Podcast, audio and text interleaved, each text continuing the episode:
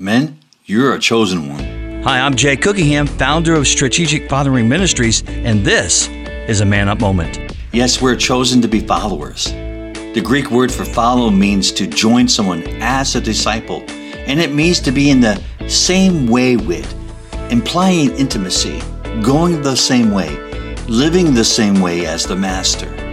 In John 14, verses 5 through 7, Jesus is having this great conversation with his disciples.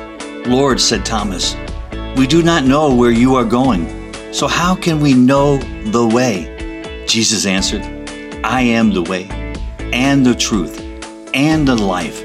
No one comes to the Father except through me. If you had known me, you would know my Father as well.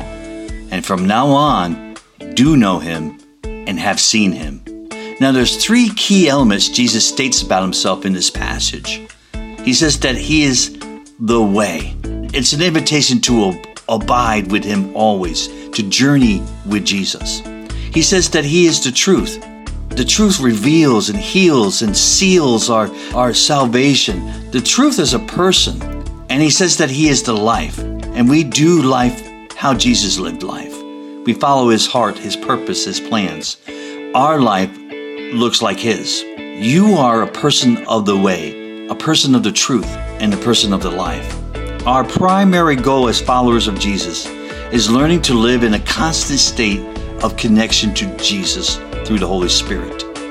A disciple loves and follows Jesus while being transformed by Jesus and then engaged in the mission of Jesus. Jesus says, Follow me, come walk with me, not just the same direction, but with the same intention to lay down your life. God bless you. You can find more Man Up Moments on iTunes or your favorite podcast